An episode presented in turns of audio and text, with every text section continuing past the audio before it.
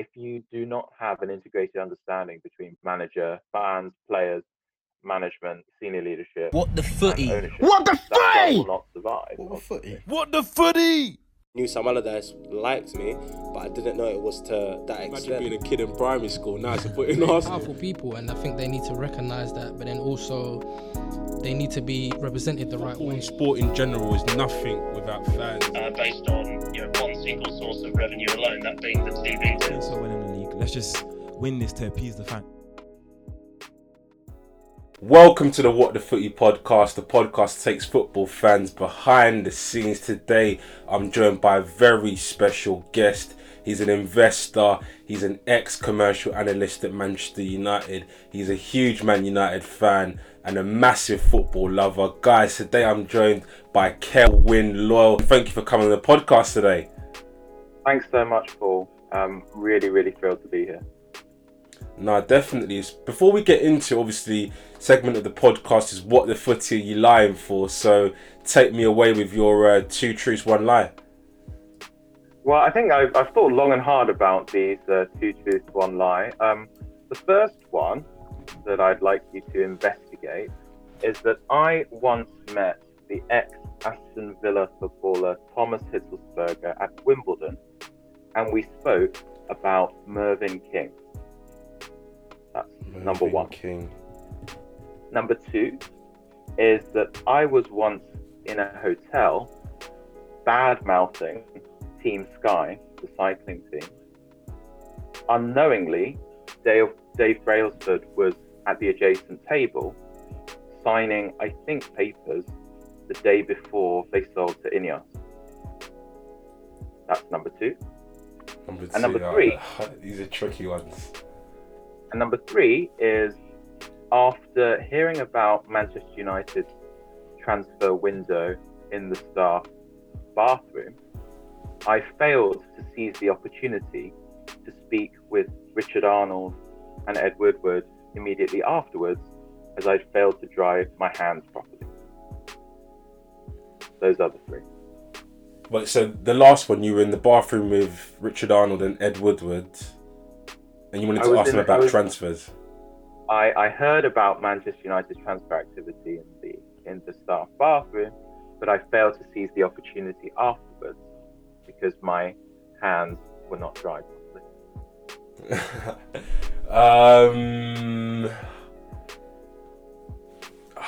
Thomas West. I used to play for Aston Villa, didn't he? Wimbledon. I don't know if you're into your tennis like that. These are tricky ones. These are tricky ones as well. To be fair, bad mouthing is something that you do quite a lot of. So I'm gonna go with that one as a truth. Okay.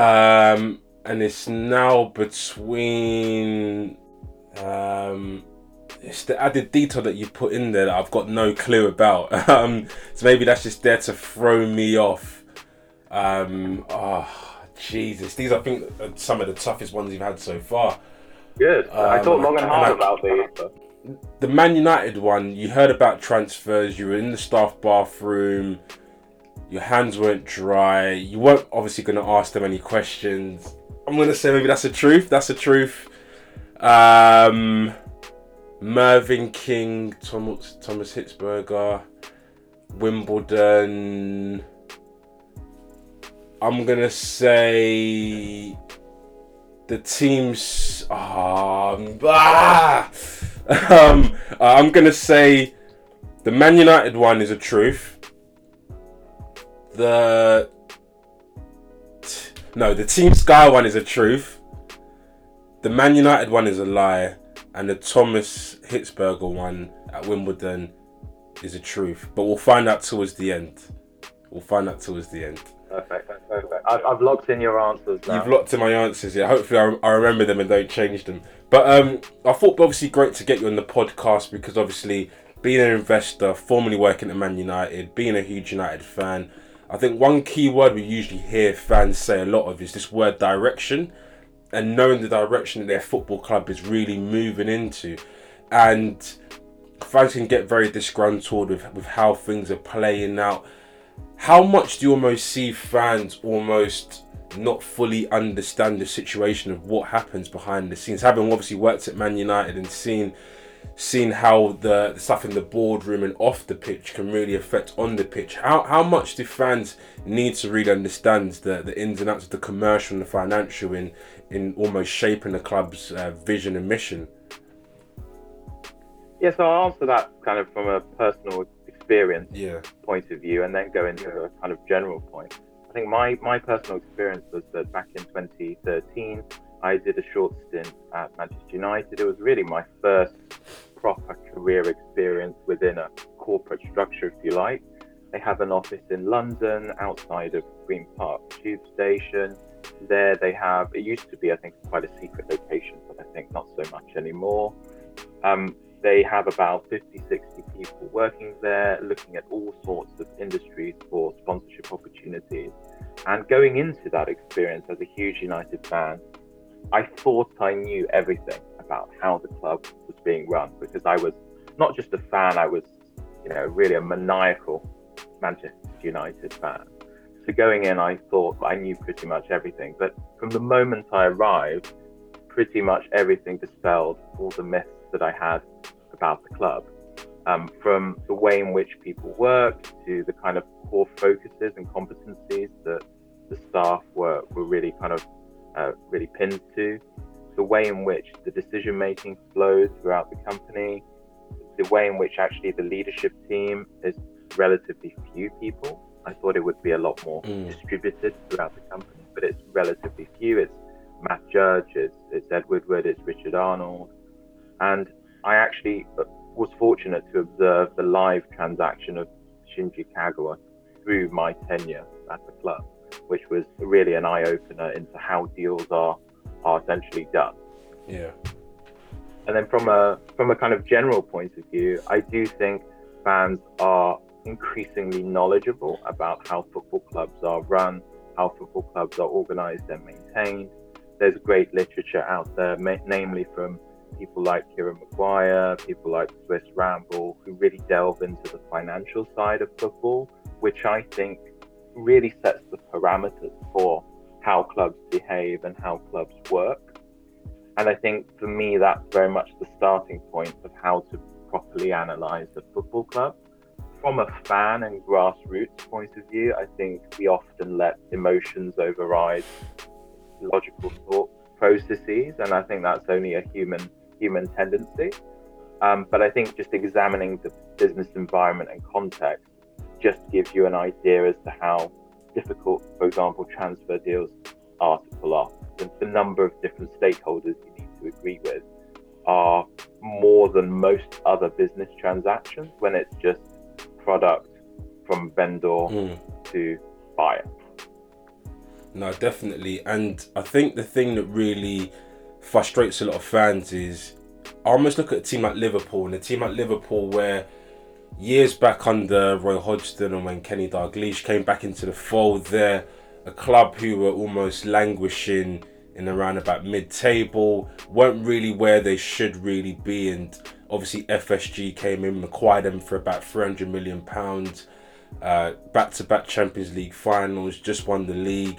Probably gonna strong favourites in my opinion to win the league again, now valued at over £1 billion, doing huge deals with Nike. They've got LeBron involved as well, rocking the merchandise there as well. You can almost see and understand how fans can easily be disgruntled where they don't really obviously see the numbers behind the scenes, but they almost look at it and think, okay, just done a huge deal with Nike, we've got all this money coming in from the Champions League, we've got TV revenue coming in from the Premier League. Obviously now they've gone out there and obviously bought Thiago and Diego Jota, but you can understand how fans can get frustrated in these instances, surely. Yeah, absolutely. I mean, I think I'm a football fan first, and I think I analyse things secondly. And what I see with Liverpool is a well-integrated structure from decision-making at the top, from the ownership through to the leadership team, and how that is implemented in their player or kind of squad management strategy. I would reiterate that that's only one part of the broader strategy piece of a company like Liverpool, in this example, a football club like Liverpool. the many other levers that you can pull that ultimately dictate the way in which funds can be spent on certain players. I mean, simple kind of accounting tricks are such that player values are amortized over time, but if you sell a player, then you can register that on today's or next year's account.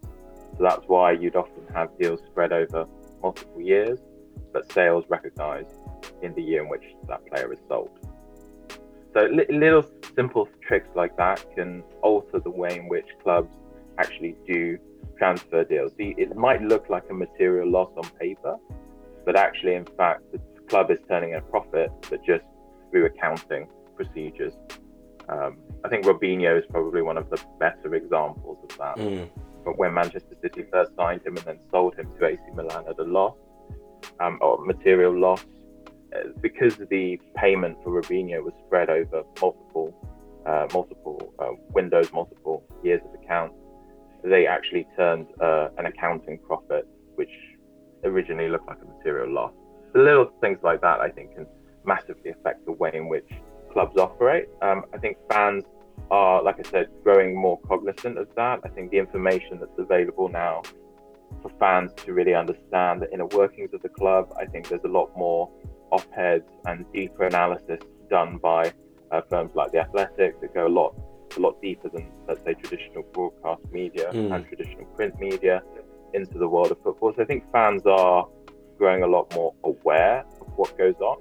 But I think the difference between a football club and, let's say, a business is that many fans don't see a football club as a business. Yeah. They see it as the lifeblood of a community. And I think that's totally different. It leads you to a totally different mental state when you think of it as the humdrum of a community rather than a kind of bona fide business as such.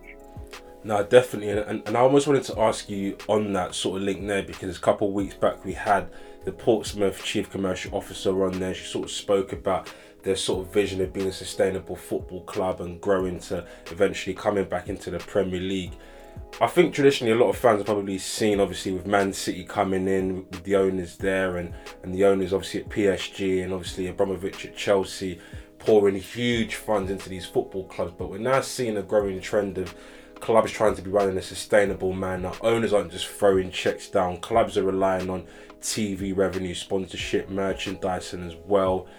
What's the growing feeling, obviously as a fan as well, and obviously having worked within a football club, into how this almost leads to clubs achieving their vision, their mission? Because someone like myself, I'm an Arsenal fan, and I realised that the Kroenkes haven't put a penny into our football club to invest like Abramovich has done into Chelsea. So we're not going to compete with the Liverpools, the Man Cities, the Chelseas through that. We're going to have to go the other way and rely on TV revenue money coming in for us, especially getting back into the Champions League. What's your feeling in regards to how fans look at football clubs? Because you obviously mentioned there that they don't see it as a business, but how can obviously clubs achieve their vision and their mission, but doing it in the right sustainable way?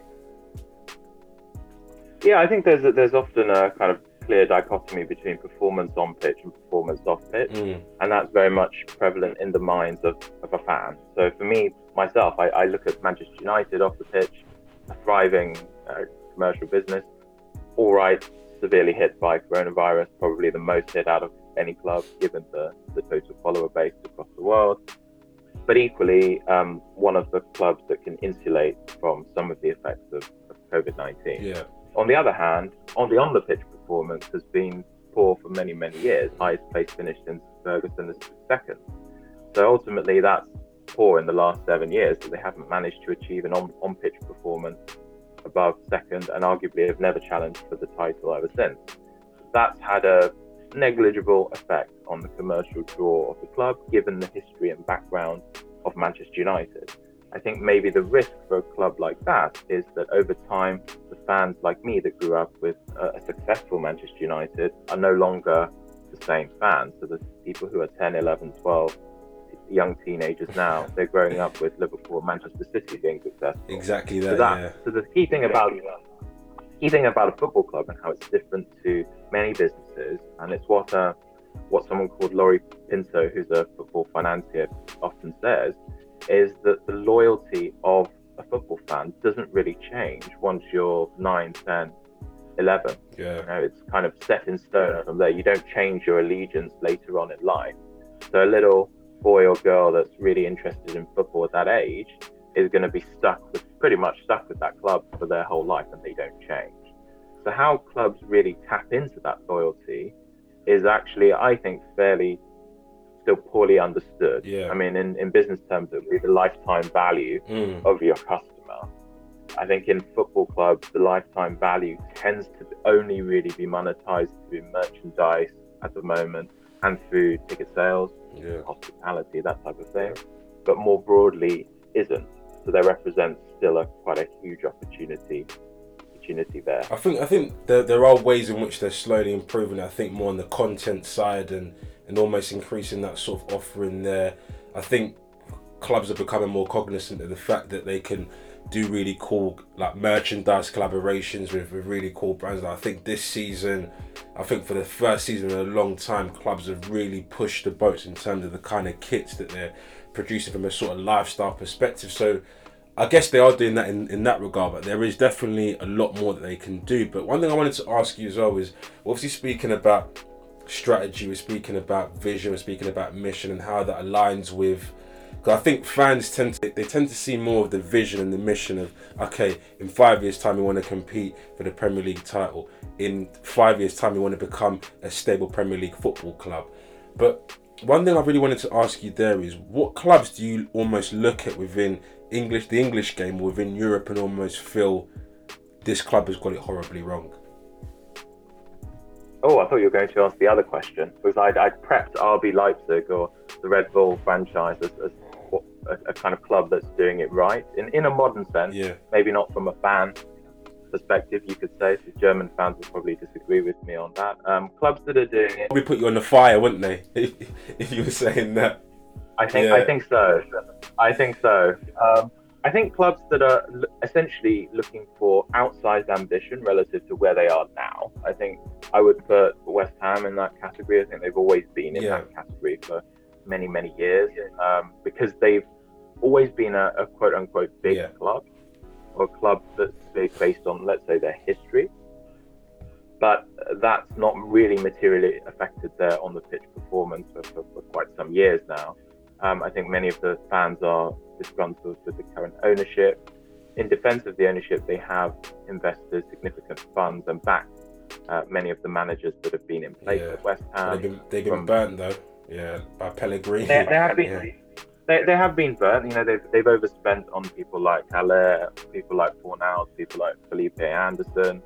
But I think they were stuck between the identity of being a club that was traditionally a big club and always had ambitions of playing attractive football and being in Europe, to the reality of where they were, which is probably a David Moyes level club, to be honest. A club that needs to scrap for points, a club that needs to play a certain type of game in order to win matches and ultimately stay in the division.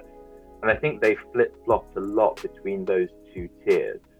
So I would say the clubs that typically don't get it right are the ones that have a clear separation between, or an unrealistic separation between, where they are now and where they'd like to get to in actually a very, very short space of time.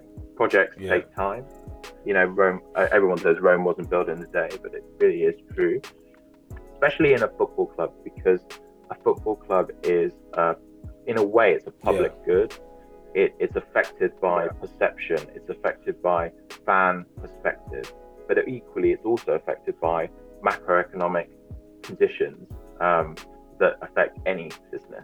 So in a way, it's a unique asset. Daniel Levy often says, you know, managing or running a football club is one of the hardest jobs in business, and I tend to agree with him. And I think, just echoing some of the stuff you said there, I definitely do agree with West Ham, and I think the sort of missing link there is, for me, in my opinion, is that when we go back to the whole idea of the vision, the mission, I think they've got a strong one. Olympic Stadium, 60,000 capacity, based in the heart of East London, a great vision there, wanting to get into Europe, play attractive football. But then the strategy behind that, that's where I think they've almost lacked, because the transfer policy there for me, I've never really understood that, and I mentioned it in a previous podcast, because on one hand they're buying young, exciting players, on the other hand they're buying older players there. I mean, you don't really understand how that's almost all culminating together, and I think it's even exemplified by quite a lot of West Ham fans who listen to this podcast, very, very disgruntled at them letting go of Grady for £18 million. When you really look at it, a high quality young player coming through their academy, and you almost look at it and say they kind of really maybe sold him just to really just make a profit, because he's obviously come through the academy, £18 million straight in the back pocket.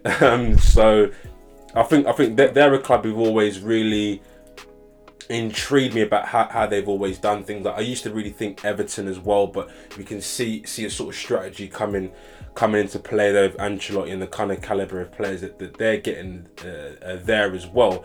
But I think the real missing link, and I think where fans get a bit lost with when they look at direction and where their club is going, I think is almost having football people within the boardroom who understand the club, understand the values, and can help almost bridge the gap between off the field and on the field. And I think that's where a lot of Man United fans that I know are generally really disgruntled about having someone there who understands that. And I think being an Arsenal fan, that was something that I think we lacked for a long time. But having Mikel Arteta within the football club and Eddie there as well, I can now finally, after more than 10 years as a fan, see where we're trying to really get to. What's your thoughts on how Man United are progressing and where you guys are trying to get to, and does it make sense for you? I think I have a slightly different opinion to like the vast majority of fans, Man United fans anyway, around the idea of a director of football. I think people have just universally accepted the role of a director of football because it might have worked in one or two instances.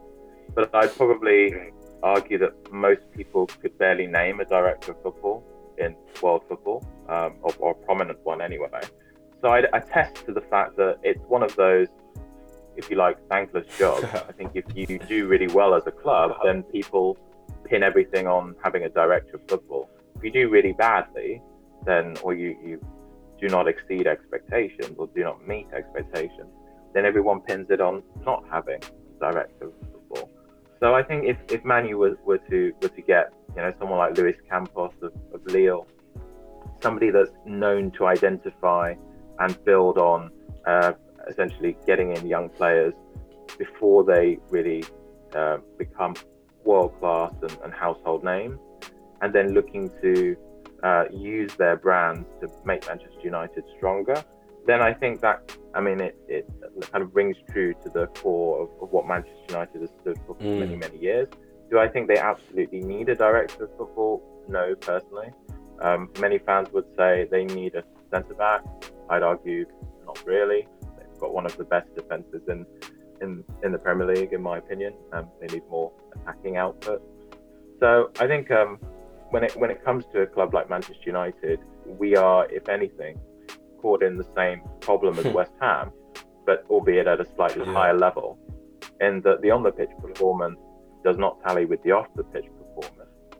And increasingly, I think the two will become more intertwined as brands start to realise the broader value of maybe ROI on sponsoring football clubs than they used to before.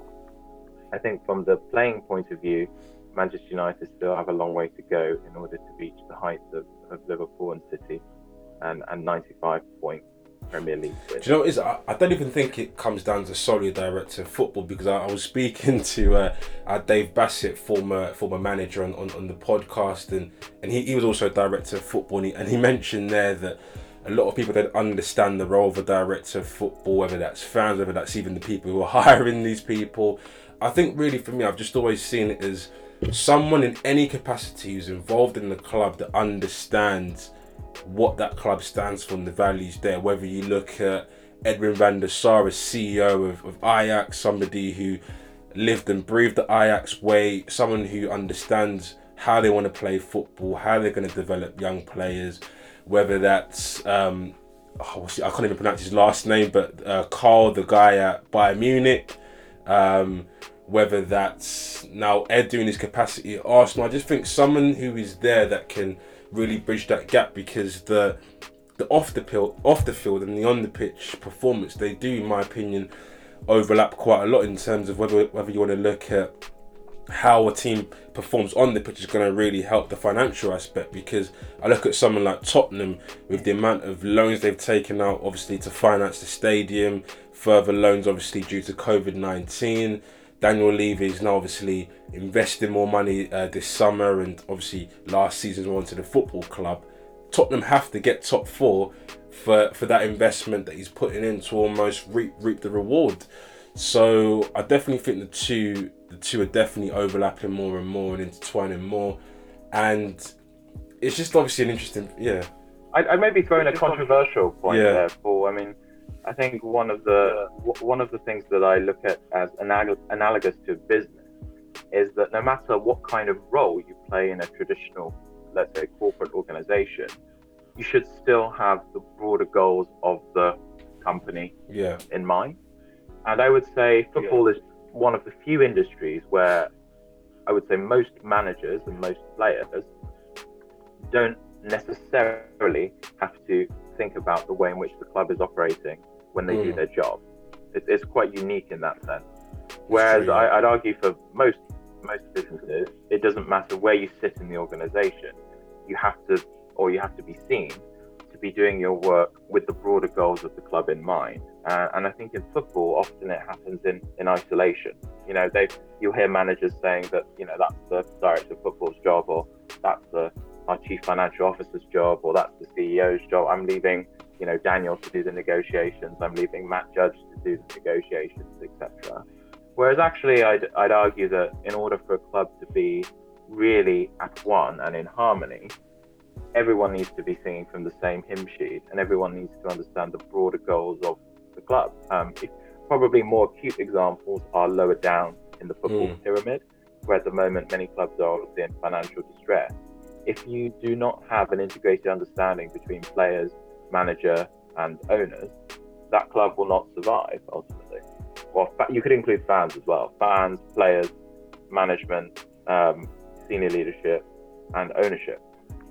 Whereas I think in the Premier League examples and some of the more mature team examples, we don't see as much of that collaboration. It's more of a specialization of labor, if you like. So that's one point I would like to raise, and maybe over time we might see a different type of football manager come into sport.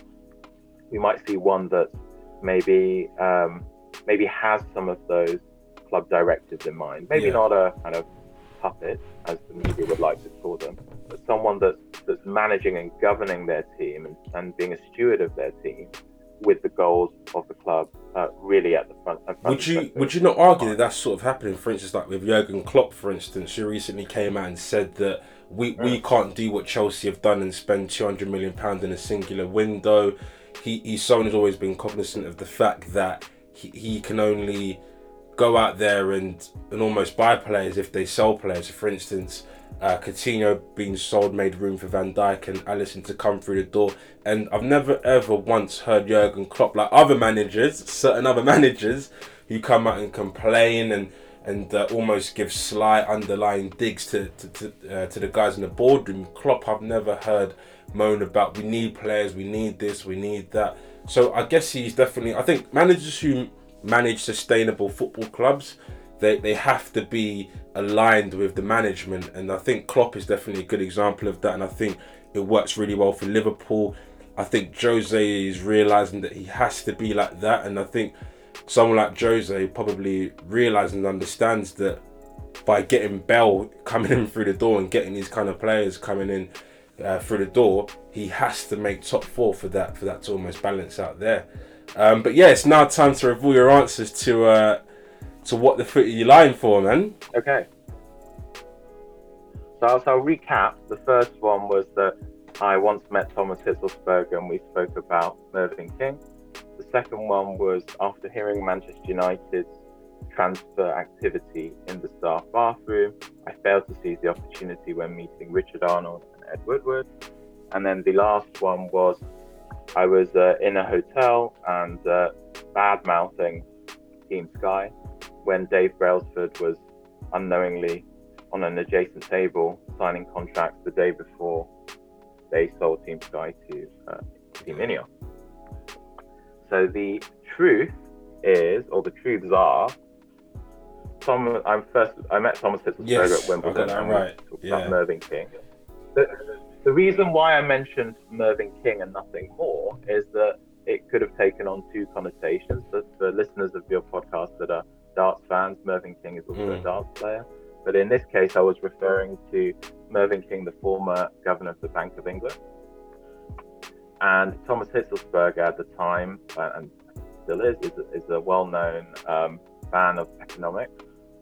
And at the time, I was an economics student. So I met him. I think I was the only person that recognised him at Wimbledon. I said, "Oh, that's Thomas Hitzlsperger." And we had a brief conversation about the state of the UK economy and the Bank of England. However nerdy that is, that did happen. And the other truth is that I was in the bathroom of Man United. So the truth was, so I heard about Manchester United's transfer activity at the time. It was the year that they signed, I think they were from Kagawa to Delaney, something like that. And I came out and had the opportunity to shake the hands of Ed Woodward and Richard Arnold, but I hadn't dried my hands properly at the time. So it was this kind of awkward moment of, oh, hello, nice to meet you. I'd really like to ask you a few questions, but at the moment I can't because I didn't dry my hands properly. So that was a lesson learned from then on. I was fortunate enough actually to also meet David Gill. I was going to use that story actually. And we spoke about his son, Oliver. Who was studying economics at Durham University at the time. I was also going to mention the Glazers, but I thought that wasn't interesting enough to mention. And the lie was the Team Sky one. So I did. It was a slight variant. So so the added detail was very much true. It's a variant on a story that is true, except I was speaking very kindly about their idea of marginal gain. Well, No, that's good. But we always like to end the episode with the what the footy question, which is what the footy needs to change within your space or what the footy needs to happen. You've obviously alluded to some things there in terms of integrating the strategy of off the pitch and on the pitch as well. What do you think needs to happen and really change within this space? Yeah, so I think the one overriding thought for me around football is seeing the fan as a long-term asset to the experience of a football club. I think, as I mentioned earlier, the way in which a fan engages with the football club now isn't the same as, let's say, gaming as another source of attention. You don't have the opportunity to interact very much actually with a football club outside of games and outside of the social media platform that we all use to interact with games, to have a dual screen or tri-screen experience with football.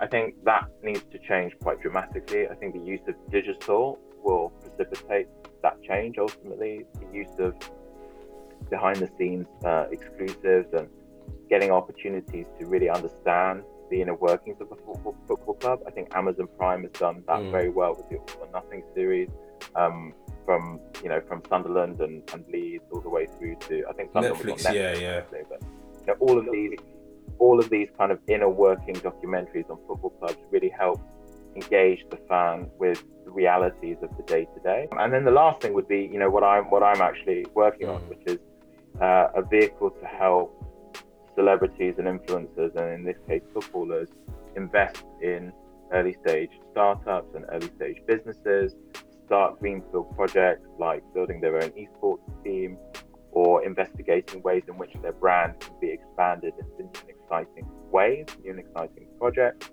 And that's something that I'm hoping to share more about in the coming months.